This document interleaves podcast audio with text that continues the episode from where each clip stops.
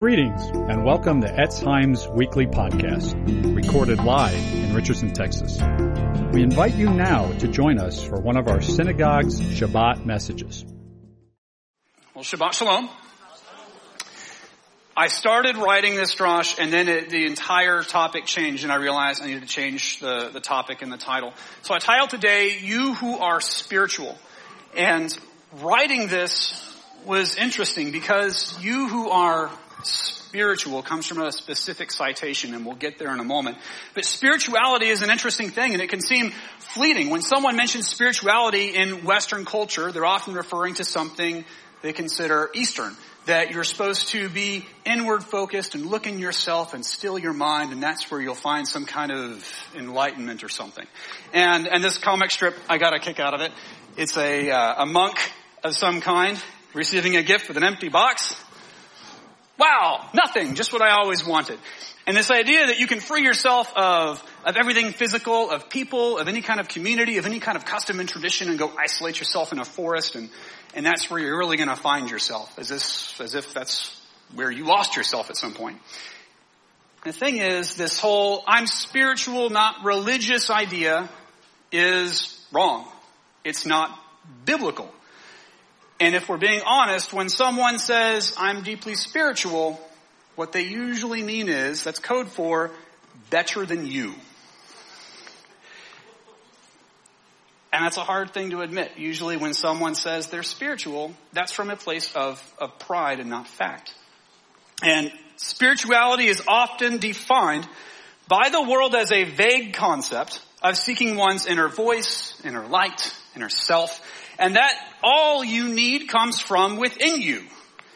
And the spiritual but not religious crowd espouses experiencing God from within, but not in a community context. The idea that you can somehow love God absent of receiving His Spirit without loving His people is a lie which has brought about some of the worst atrocities in history. God led Israel, our people out of Egypt and gave them, us, His Torah. God commanded a temple and all of its intricacies and customs. God ordained a priesthood and gave them very specific commands and duties. The Shabbat, the festivals were not given to a person, they were given to a people. God's purpose in raising up everyone from Avraham to Rav Shaul, the apostle Paul, was for the purpose of building his people, not any single person's enlightenment, comfort, or self-discovery. A true spiritual life is one spent in obedience to the Word of God and reborn into His kingdom. Messiah Yeshua came to serve others at any cost. He did not come for Himself. No biblical figure walked in righteousness by living a life of seclusion and self-aggrandizement. And that's what is so often sold to us today. A true spiritual life is a life lived richly in God and fully becoming who He calls you to be. It is never meant to be easy. But we seem to limit ourselves in this spiritual life to what is simple and what is easy and what am I comfortable with. And 90% of our prayers end up being on more or less two things, financial stability and health. And we kind of stop there because once we have financial stability and health, we're comfortable. At least we feel comfortable, more or less. Whereas Yeshua says, seek ye first the kingdom of God and his righteousness. And then everything else will be added to you. But we look for an easy path in this spiritual walk we're trying to do somewhat aimlessly. And we don't see that easy path anywhere in scripture. Take Abraham. He did not live an easy life. If you're being honest, not one of us would want to trade spots and go live out Abraham's life. He had a hard go at it. Or Isaac where your dad tries to, you know, put you on an altar and sacrifice. No, no one want to trade places with Isaac, Jacob, Joseph, Moses, David, any of the prophets. None of us would want to trade places with them because they were called to be really weird at times. Really weird. We're in Hosea right now and, and these prophets were not normal people. And a lot of us aren't comfortable being different. We want to blend in and we want an easy go at it because God's just here to bless me and make my life simple and easy. I, some of you might hate me for this, I pray that God gives each of you a full life, walking in His ways. I don't want any of you to have an easy life. Because if life is easy, you will never grow. So processing what a spiritual walk looks like takes you down some interesting paths. Because a lot of different things are called spiritual that we would not automatically process as spiritual. In the Hadashah, a number of things are called spiritual. For example, Rav Shaul in Romans 7 calls the Torah spiritual. He calls proper judgment spiritual. The, the manna and the water, that spiritual food and spiritual drink from a spiritual rock, those things are called spiritual. And Shimon Kefa, Peter, says, you also as living stones are being built up as a spiritual house for a holy priesthood to offer spiritual sacrifices that are acceptable to God through Yeshua Messiah. This spiritual walk is something you are a piece of. You are not off on your own. I believe it's Charles Spurgeon who has a quote, uh, gave a talk on how someone who thinks they're off on their own living this spiritual life, it's like a brick that's been thrown out into a field thinking it's somehow part of a building. You're by yourself if you are not living in a community. So in a community context, then what does spirituality look like? And I titled this, You Who Are Spiritual from Galatians chapter 6. Brothers and sisters, even if a person is caught in any wrongdoing, you who are spiritual are to restore such a person in a spirit of gentleness, also translated humility or meekness. Each one looking to yourself so that you are not tempted as well. Bear one another's burdens and thereby fulfill the law of Messiah. And this is when it, it challenges a bit. This isn't easy to process. It's the duty of a spiritual person to restore sinners. Not to yell, not to judge, speak truth, but it's our job not to go harass, but to restore.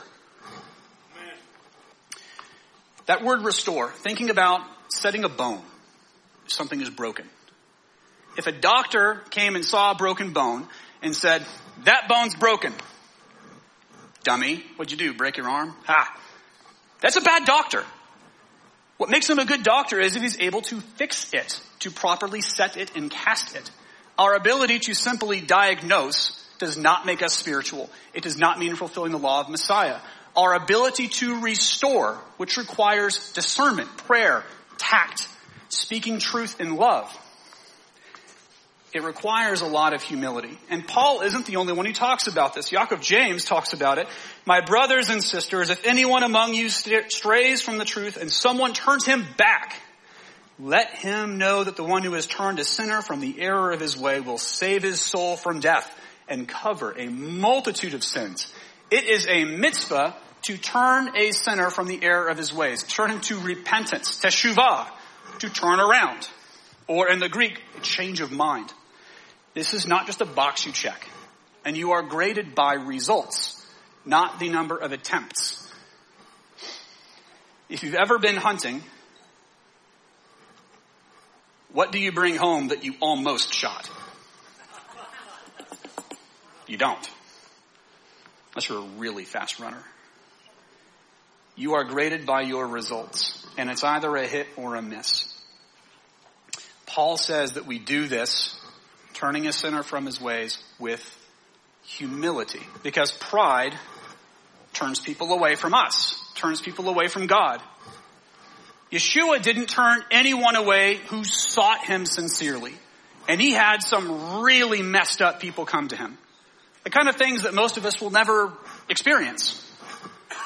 He had hurt, traumatized people come to him. And never once did he stand back and judge? Did his jaw drop? And did he freak out? Well, we don't have pictures of it, but reading the text, I have a hard time seeing him have a panic attack because someone came to him with some problem that he just never could have imagined a human being would have gone through. How we go about this is critical if we want to fulfill the law of Messiah. We who are spiritual need to have this process down. And if you want to fulfill the law of Messiah and cover a multitude of sins, we need to be good at this.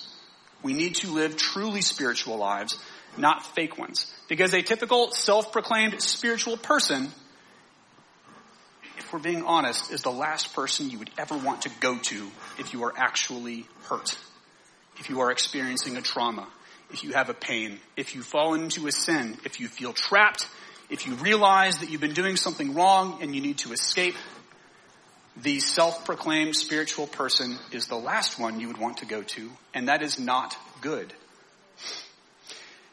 Let's walk through this process then. What does it look like to restore a sinner? And the first step is the approach. And the critical elements here are humility, love, and discernment. And why do we need humility? I'll pose it to you, not just because it's this overarching thing that we should all have, and yet it seems fleeting at times. You need humility because for all any of us know, we are the worst person to ever live. For all I know, I'm the worst person to ever live. And that if any one of you had my background, my experiences, my upbringing, my knowledge, that you would be better than me. And that if I was in anyone's shoes throughout history, I would have been worse. We don't know. You need humility when someone approaches you or you approach someone with their sin. Because for all you know, you would have done worse. And it doesn't matter if we're talking about stealing a cookie or murder.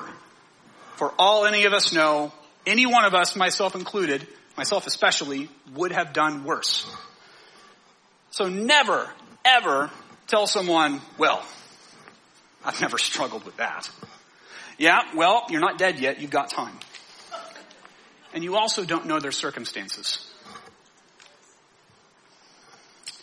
So, the approach. We do it with humility and Yeshua gives us a very plain command on the process in Matthew 18. Now if your brother sins, go and show him his fault in private. If he listens to you, you have gained your brother. So that's where the process would stop if he listens to you. But if he does not listen to you, take one or two more with you, so that on the testimony of two or three witnesses, every matter may be confirmed. And if he refuses to listen to them, Tell it to the congregation.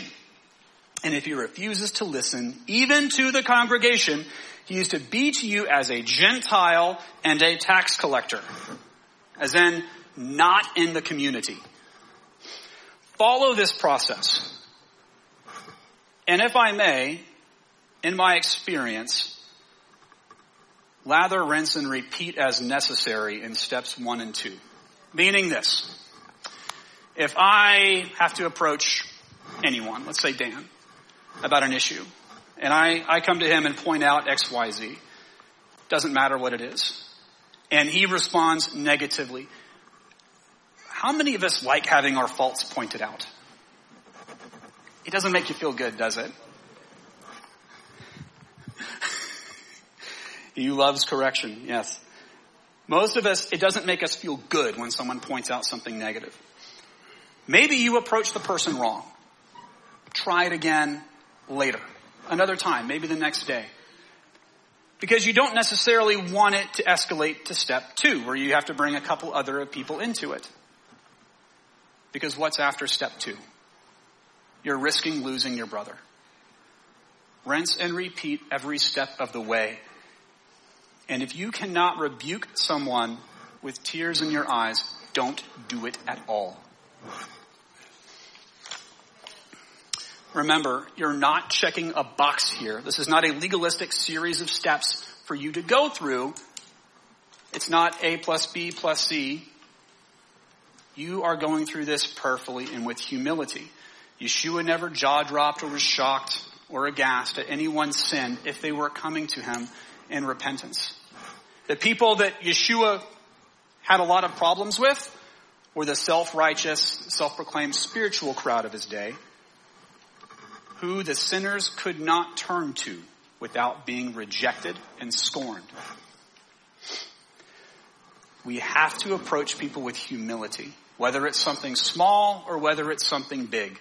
The number of times I have seen a tiny offense blow up into something huge is frustrating. It's a frustrating number of times. So the first step to restoring a sinner is to approach with love and humility. And res- the second step is to restore to a relationship with God. Once we've approached them and once they will essentially listen, the first thing we have to do is restore them to a relationship with God. And that requires repentance. It is completely necessary and it is intrinsic to a relationship with God. In Mishle, Proverbs, Solomon writes, He who conceals his sins will not succeed, but he who confesses and abandons them will obtain mercy. It is our calling to lead sinners to confession and to repentance to call a sin for what it is and to turn from it. Whether it's something small like stealing a cookie or whether it's adultery and murder like King David. You need to turn someone from sin and get them to repent. Yeshua says in Luke 15, I tell you that in the same way there will be more joy in heaven over one sinner who repents than over 99 righteous people who have no need of repentance. And we're back to that humility piece again. If you are leading someone to repentance, it's not about you. It's about them and their relationship with God. And it should grieve you. We should bear one another's burdens and fulfill the law of Messiah in this. Be the reason angels celebrate in heaven, and it doesn't matter if a party is for you or not. Yeshayahu and Isaiah the prophet writes, but your iniquities were separating between you and between your God, and your sins have caused him to hide his face from you so that he not hear. Your sin separates you from God. If someone is in sin, that their sin is offensive to you should be second at best. You should be more concerned for their soul, that they are separated from God in their sin and you should be willing to do whatever it takes to bring someone closer to God. Yeshua was willing to die. What are you willing to do? What am I willing to do? John writes, if we confess our sins, he is faithful and righteous so that he will forgive us our sins and cleanse us from all unrighteousness. If we say we have not sinned, we make him a liar and his word is not in us. God is faithful to forgive. No matter how off-putting someone's sin is to you, I promise you, Yeshua's blood covers it. No matter how offensive you might find someone's behavior, Yeshua will forgive. God will forgive them. When we lead someone to repentance, it is not about controlling other people because if you coerce and control and humiliate someone, they will despise you. You need to lead them in prayer and with love. Dale Carnegie wrote that the only way to get anyone to do anything is for them to want to do it. Otherwise, it's coercion and they will ultimately not like you. The third step, so first we have the approach with love and humility, and the second with uh, restore to relationship with God with repentance. And the third is to restore them to community. And a critical element there is no gossip. Now, in most cases, in someone's sin, following steps one and two of Yeshua's uh, prescription for this, you approach someone one on one, and if that doesn't work, if the one on one method fails, bring a couple of others in. Not the whole community. You don't get to go start talking to every single person about it. And if you decide you're going to start spreading someone else's faults around, you are sinning yourself. In most cases, the whole community should not even know about what someone is going through because it's none of their business. Gossip is absolutely forbidden in scripture. It is mentioned a number of times. It is not our place to malign those who God loves. Gossip only hurts, and it is forbidden in Torah. In Vayikra, Leviticus chapter 19, you shall not go around as a gossip mongerer amongst your people. You shall not stand by the shedding of your fellow's blood. I am the Lord. You shall not hate your brother in your heart. You shall surely rebuke your fellow, but you shall not bear a sin on his account. How might you bear a sin on someone else's account? How else would their sin somehow cause you to sin? But if you handled their sin poorly, if you approached them with haughtiness and pride instead of love and prayer. And the sages pick up on this. A commentary on verse 17, you shall not hate your brother in your heart. They write, in the course of your rebuking your fellow, do not embarrass him in public. If you humiliate someone, they will despise you and everything else you wanted to say to them will fall on deaf ears. There are plenty of fake spiritual and ultra religious people out there who will gladly make a show over how righteous they are and they will gladly give you a legalistic formula for how you can make yourself holy and righteous while all they're doing is cleaning the outside of the cup while the inside is completely filthy. Most of the time anyways, when gossip does spread around, the story you hear is either incomplete or it's completely wrong. If we're honest, most of the time we've heard a piece of gossip that was a small piece of the story or it was a very particular telling of it. If you've watched the news in say the last 20 years, you should know what I'm talking about. Let's use a, a more lighthearted and simple example. There are two young brothers, Noah and Elijah. Noah runs to their mother and exclaims, Elijah hit me. Mom punishes Elijah. The truth is that Noah hit Elijah and the two fought with each other. The only reason Noah ran to mom first was to control the narrative in an attempt to escape punishment. Much of what we believe in gossip is just creative storytelling designed to omit certain facts in order to absolve ourselves and make someone else look worse than they actually are. Do not do this. Do not decide that, well, I was involved in this, but to control the narrative and make myself look better, I'll start blabbing it around. That way everyone sees things my way. Don't do that. And when someone comes to you with gossip, don't listen to them. Ask them to stop. Refuse to listen to storytelling. It is forbidden in Torah. It is a sin. King David wrote in Psalm 34, guard your tongue from evil and your lips from speaking deceitfully. And his son wrote in Mishle Proverbs, death and life are in the power of the tongue and those who love it will eat its fruit. When your speech is true and loving and kind, you can heal the world. Tikkun olam. There is life in the tongue, but there is also death. And we get to choose what we speak. I encourage all of you to bring life and not death. Do not bury sin on your brother's account. Maimonides wrote in Mishneh Torah, who is a talebearer, talking about this, this verse in Leviticus 19. One who carries gossip, going about from person to person and telling, so and so said this, and I heard so and so about so and so. Even though he tells the truth, he ruins the world. There is still worse iniquity that comes within this prohibition, namely the evil tongue of the scandal mongerer who speaks disparagingly of his fellow man, even if he tells the truth. Spreading negative stories does not help to heal a sinner. It drives them away and usually even deeper. It shows pride in your heart as if you were somehow better and it does not help them at all. You bear a sin on their account when you do that. Gossip in all of its variations ultimately does three things. It pollutes relationships because you planted seeds of doubt in the ears of everyone who heard it. It traps other people in their sin because it makes it harder and harder for them to actually repent within a community. And it destroys unity in a group because it pushes that person away and every person who heard you talk knows that if you would gossip about someone else, you'll do it about them. I've watched people repent of a bad choice and then spend a lifetime running from the gossip because other people could not control their tongues. And it is sad to see because I've wondered what that person could have accomplished if only people had stopped talking and trying to keep them in that place they were in their sin instead of realizing who they had become. How would any of us handle Rav Shaul today, the apostle Paul? Someone who went from a murderer and heavily persecuting the first century believers to being a champion apostle.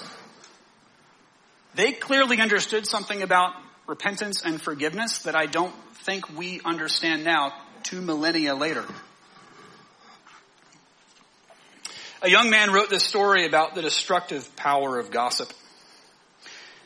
I remember hearing some gossip in the high school locker room about a girl who was easy. I don't know if it was I was angrier at the guys or at the girl I liked, if indeed it was true. I later found out that she heard about this rumor and she ended up quitting school and I never heard from her again. I always wondered what happened to her. Gossip hurt her deeply and it may have changed her entire future. Gossip can destroy people's reputations. It can destroy people's self-image. It can separate the best of friends and it can destroy lives. When you speak negatively about someone, you can destroy their life. You have no idea what you'll be doing to them. You're driving someone away from community, probably deeper into sin. When you slander them, and you will answer to God for this. Yeshua says in Matthew 12, but I tell you that for every careless word that people speak, they will give an account of it on the day of judgment. For by your words you will be justified, and by your words you will be condemned. We will be judged by our words. Please do not speak carelessly about someone. And on the day of judgment, realize that you will see who they could have become if only you had shut your mouth. If you had not spoken negatively, or if you had found a way to speak life into them when they were at a critical point, when you could have had a rebuke in love that would have been heard, but instead you chose to speak death. None of us want to answer before God for this. The steps to restoring a sinner, the first is the approach, which we do with love and humility and discernment. The second is we restore to a relationship with God, and that's with repentance. And the third step, we'll touch another point on there, when we restore to community, there is no gossip. If it goes to the step where someone is pushed out of community though, we have to restore them. And that's why it is restore to community. And we have an example of this in Rav Shaul's letters with the congregation in Corinth. In 1 Corinthians chapter 5, it's a story many of us are familiar with. He writes, it is actually reported that there is sexual immorality among you, and sexual immorality of such a kind as does not exist even among the Gentiles, namely that someone has his father's wife. You have become arrogant and have not mourned instead so that the one who had done this deed would be removed from your midst. We have here someone openly living in sin and they have made, done this publicly. Now for a clarification on gossip, if I, nothing I'm saying here, if you went and, and talked about it would be necessarily gossip. When someone does something grossly publicly, and the rabbis would say that if, if three or four people are aware of it, then generally speaking, it's considered more or less public. When you have someone openly sinning, and Rav Shaul tells them you need to remove this person from the community. And they do. And by the time he writes his second letter to them, in 2 Corinthians 2, sufficient for such a person is this punishment which was imposed by the majority so that on the other hand you should rather forgive and comfort him. Otherwise, such a person might be overwhelmed by excessive sorrow. Therefore, I urge you to reaffirm your love for him. When someone has repented, especially of a public and something we would consider grievous sin, it is your job to love them to reaffirm their faith in Messiah. Love them as you would want to be loved, as God loves us. He does not sift through our past mistakes in life and pull stuff out randomly and say, remember when you did this? Despite how many times you do that to yourself when you're trying to fall asleep at night, that is not from God and that is not what He does to us. Do not look down on someone as if you were better just because you hadn't done such and such before. We are responsible to each other and we're responsible to look out for and help each other. When someone stumbles, especially like this, Paul calls that person out, but then he tells the community, you need to get your act together as well. Because this is on you now. Why were you letting this happen? Why did you let it get to this point? Are you not your brother's keeper? There's a story of a, of a businessman, and I won't say his name, but he's a, he's a well-known um, producer. If I said his name, many of you would know it. And it's a public story, so it's not, it's not gossip from years ago. He travels a lot and he got a last minute invitation to do a work trip. Now, a little bit about him. He normally travels with a group of friends. In this case, on such short notice, none of those guys were able to go with him.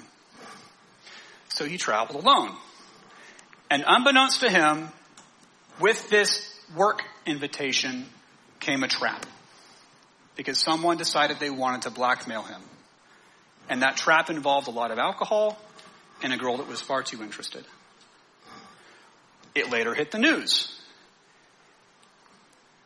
When it hit the news and his friends were interviewed, this is what shocked me. What did they say? Did they berate him? Did they scold him? Oh, our friend was an idiot. I can't believe he would do that. No.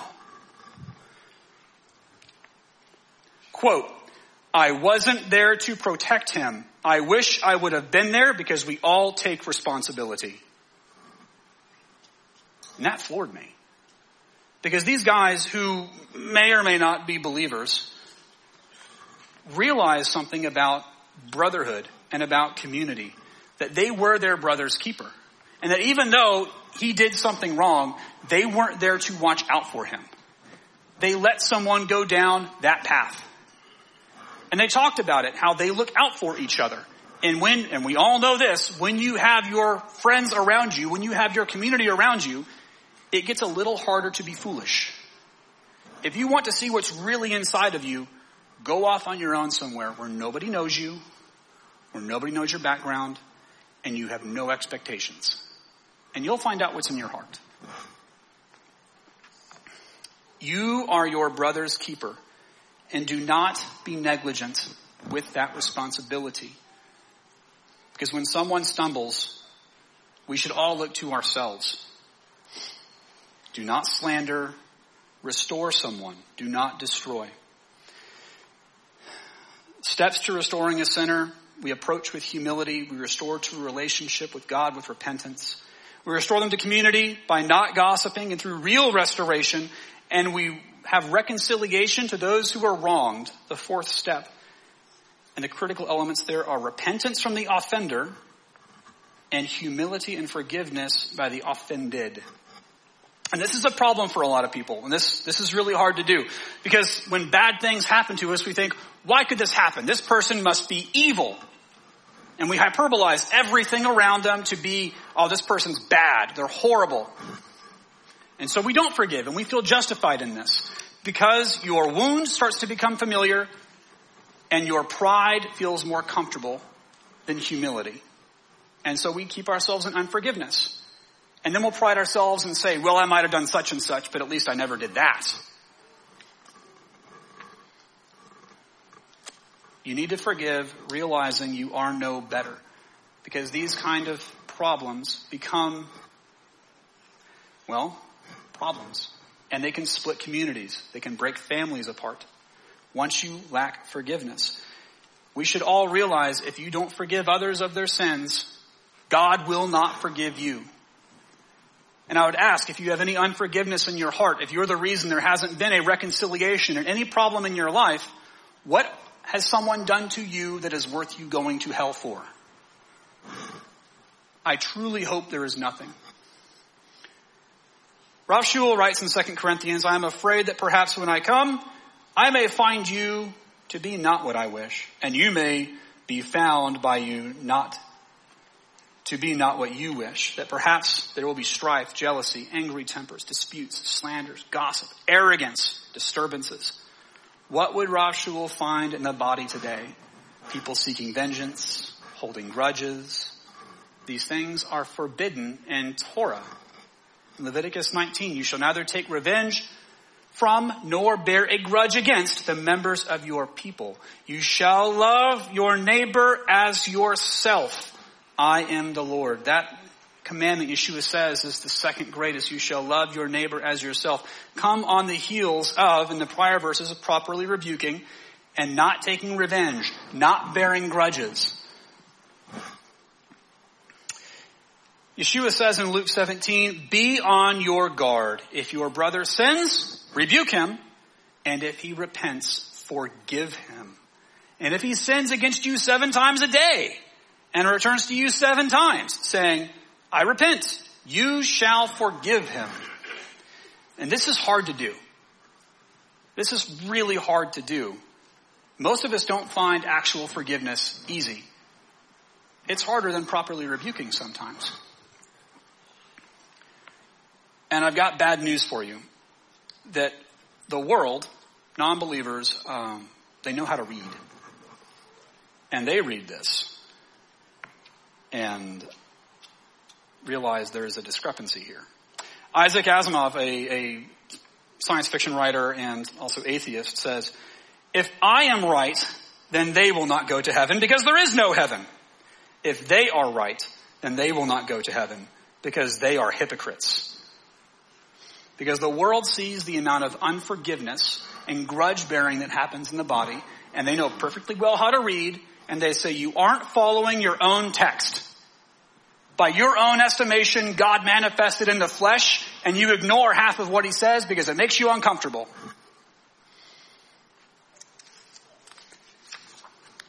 So what's the solution here? How do we, how do we get from A to B to C to D? follow the steps of reconciliation, follow the steps of properly, you who are spiritual, restore someone in a spirit of humility. Approach someone with love. Lead them to repentance. Don't gossip and slander them and bear a sin on their account. If it's something that's become public, restore them to the community. You are your brother's keeper, and if you behave as otherwise, you are living in hypocrisy. You are your sister's keeper, and if you behave as otherwise, you are living in hypocrisy. The sin of others should lead us to find ways to guide them to repentance, to reconnect and reconcile them to God and to the community. You do not get credit for pointing out someone's sin. Anyone can do that. You get credit for turning a sinner from their ways. That is the only part of it you get credit for in God's eyes. Anyone can point the sin out. It's getting someone to stop. That's the tricky process that you need tact. You need discernment. You need prayer. And this is a ministry that we are all called to. We are all called to reconcile people to God. Shaul writes in 2 Corinthians, Now all these things are from God who reconciled us to himself through Messiah and gave us the ministry of reconciliation. Namely that God was in Messiah reconciling the world to himself, not counting their wrongdoings against them. And he has committed to us the word of reconciliation. We have been given the ministry of reconciliation. We've been given the word of reconciliation. I don't care what other ministries you're involved in. If you've been anointed as, as an evangelist or a teacher in healing, in tongues, I don't care how much you read Torah, how much prayer, how much music. I don't care usher greeting or anything else you do. Each and every one of you, if you are a follower of the master, you have that ministry of reconciliation. You will always have it for your entire life. We are reconciled to God by Messiah Yeshua, and He calls us to reconcile as well, to speak life, to be His hands, to be His feet, to be His mercy, to be His grace. The wrath of man does not accomplish the righteousness of God. Would the music team please come up? Would you pray with me? Avinu Shebashamayim, our Father in heaven, Lord God of Abraham and Isaac and Jacob, God of Moses and Aaron. Lord, you are a God who led us out of Egypt. You made us a people in a day. You gave us Torah on a mountain, and you would die for us on a cross. Lord, through your work, you reconcile us to you. You found a way where there was not a way. Lord, I ask that you would put your spirit in each of our lives, that you would speak wisdom on each of us. Lord, I do not ask that you give any of us an easy life, but I ask you give us a full life, a life fulfilled in your word and your purposes. Lord, I ask that you would put on each and every one of us a heart that would discern, a heart that would see, a heart that would properly rebuke, a heart that would hear rebuke, that we would see sin and we would love people enough to speak truth into their lives with humility. Lord, not one of us is better than the other. We are all sinners who need your grace. No matter what any of us ever accomplishes, we will always need you. And all of our accomplishments are for you and your purposes. Lord, I ask that you would organize our lives, that you'd organize our resources, that you would draw our hearts to you, and that our hearts would be for each other through you. That we would serve our community, that we would serve your body, that we would reconcile to each other, that we would not have grudges, that we would not have anger in our midst, that we would love each other. And when frustrations come, we would not sin. Be ye angry and sin not, as your apostle wrote. Lord, I thank you for the love that you show us, and I ask that you would make us every day to be more and more in the likeness of Messiah Yeshua, the Master after whom we follow and upon whose merit we pray to you. Amen. Shabbat Shalom.